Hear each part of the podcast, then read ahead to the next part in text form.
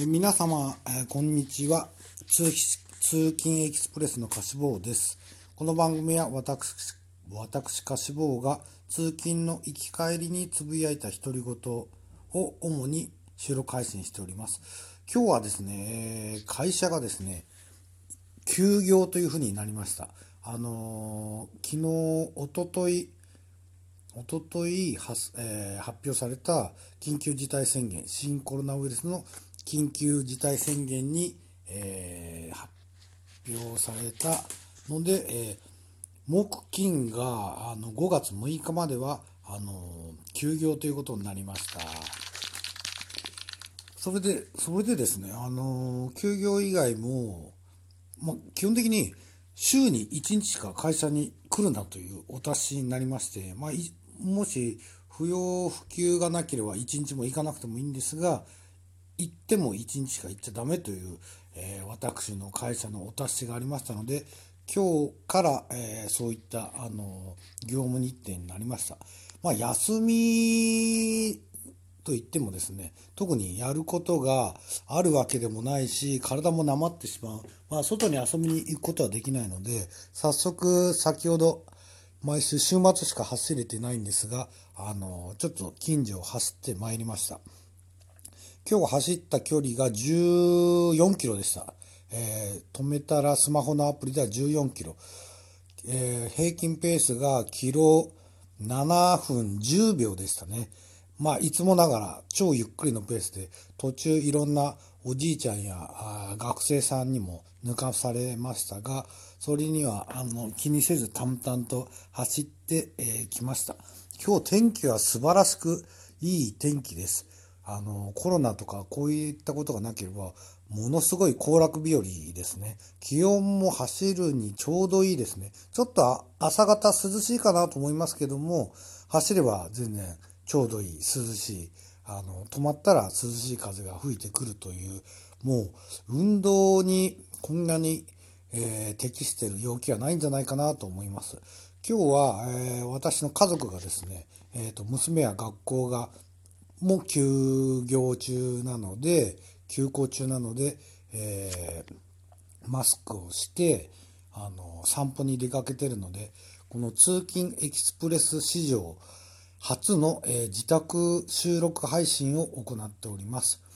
えっ、ー、とね、家で録音できたら別に通勤途中に、えー、録音する必要はないんですよね。全くないんです。一人暮らしだったらないんですけど、まあその環境というのはなかなか整わないので、え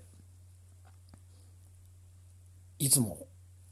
自動車乗ってたり、オートバイに乗ってたり、自転車に乗ってる途中に録音して、それをそのままあの配信しております。家で配信すると何がいいかって言いますとですね、まあまあ、落ち着いてますもんね。収録に集中できますよね。当たり前ですけど。えー、他に何が喋れるかな？今日は、まあ、会社休業っていうことがメインの、その、ことですね。まあ、いろいろ仕事ありますけども、えー、その点は自営業さんは皆さん、大変だと思いますよ。いきなり自粛って言われたって、それお金の保証してくれんの？してくれるようなことは言ってますけど、本当にしてくれるの？でもしてくれるとしても今すぐ必要なんだけど、休業するとしたらもう現金収入がないから、もう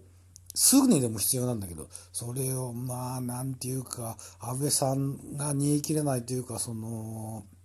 ねえ、えー、給料がある人にも払うのはどうなのかとか、申請してどうたらこうたらどんぐらい減ったのか、えー、ね、あの、申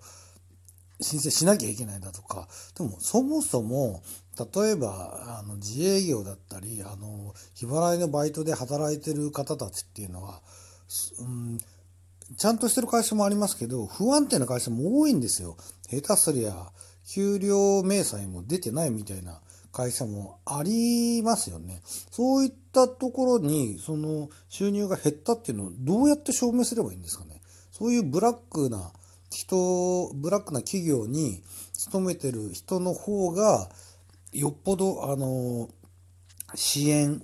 まあ、現金必要としてるのに、そういうところに、なんていうかね、あの、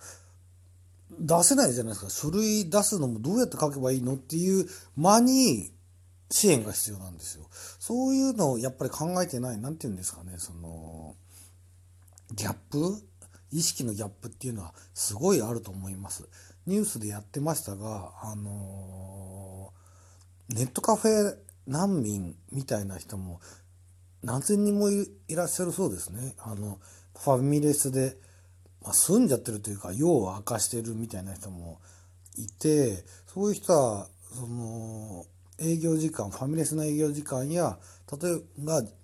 縮小したり、えー、ネットカフェがこの度のことで、あの、営業自粛なんて言って閉めなきゃ、閉まっちゃったら、あの、出てかなきゃいけないわけですよね。どうしたら本当に行くとこなくなっちゃうんですけど、まあそういうのに対する対策もするとかしないとか、ビジネスホテル借り切ってですとか、なんかそういう対策するとか言ってますけど、そんなのすぐにできないんじゃないですかね。例えば1週間かかったら、1週間はじゃあ、そういう人たちのために漫画喫茶営業しててもいいのとか、そういうことになっちゃうし、うん、例えば一般の人はダメだけど、そういう漫画カフェ、え漫画喫茶？ん？漫画喫茶じゃねえか。ネットカフェ。ネットカフェ難民が、えー、受け入れ先が決まるまではオープンしてるっていう、なんかよくわかんない対策をされるんでしょうかね。うーん、それより何より、まあ、お金配っちゃうのが楽なんですけど、そもそも住所がない人にどうやって配ればいいんだろうな。やっぱりそこら辺を深く考えていくと、どんなにオープンにして、えーと、全員に配るっていう方対策を取ったとしても、それに漏れちゃう人っていうのは必ず出てきますよね。そういう人はどうすればいいんでしょうか。まあ、申請しないで、え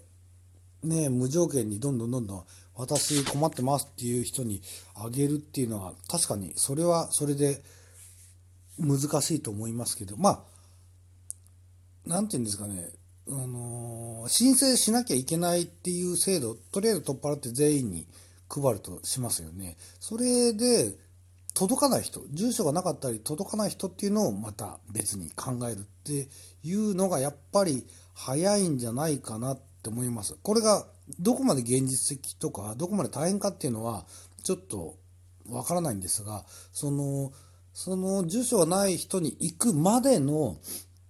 までの対策自体が大変だと。だから仕事ちゃんとしてる人にも行き届くかどうかわからないっていうようなとこでごちゃごちゃしてる間に時間がどんどん経ってそうするとそのあのー、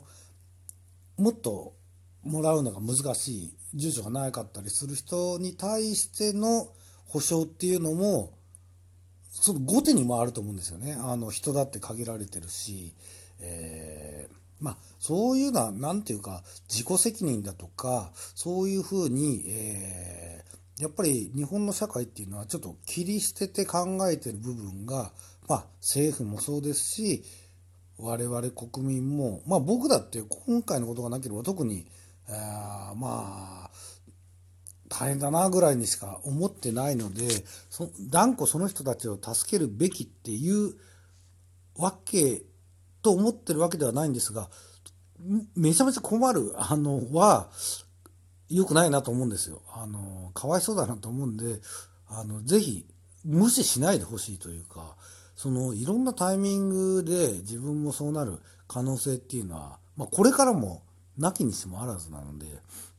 いや、そんなこと言ったら、なんか、あの、ええー、って思う方もいらっしゃるかもしれないけど、そういう、だって何が起こるかわかんない、安心な社会っていうのは、そういう風になった場合でも、えー、ちゃんと許容して国民として認めてるわけですからその国民っていうのはみんな健康で何て言うんですかそういう権利が保障されてるわけですよね。あの憲法で。そこはもう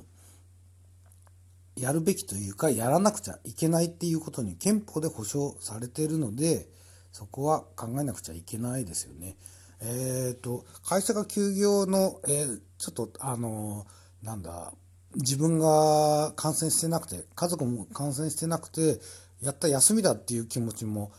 あるっていう気持ちで収録し始めたのになんかちょっと重い話になってしまいましたが、それは、あの、私はそう考えます。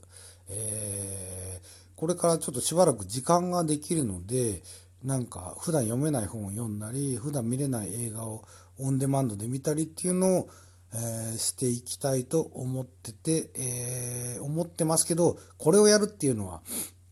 まだ決まってません。あのー、これから考えようと思ってます。ただ運動はね、ほんと運動不足になってしまうので、今朝みたいに毎日、あの運動できたらなっていうふうに思ってます。えただこの、ね、うちなんか休業できて生活できるからいいですけど、それを維持するのにも、あの、働いてインフラだとかを維持するのに、働いてる方っていうのが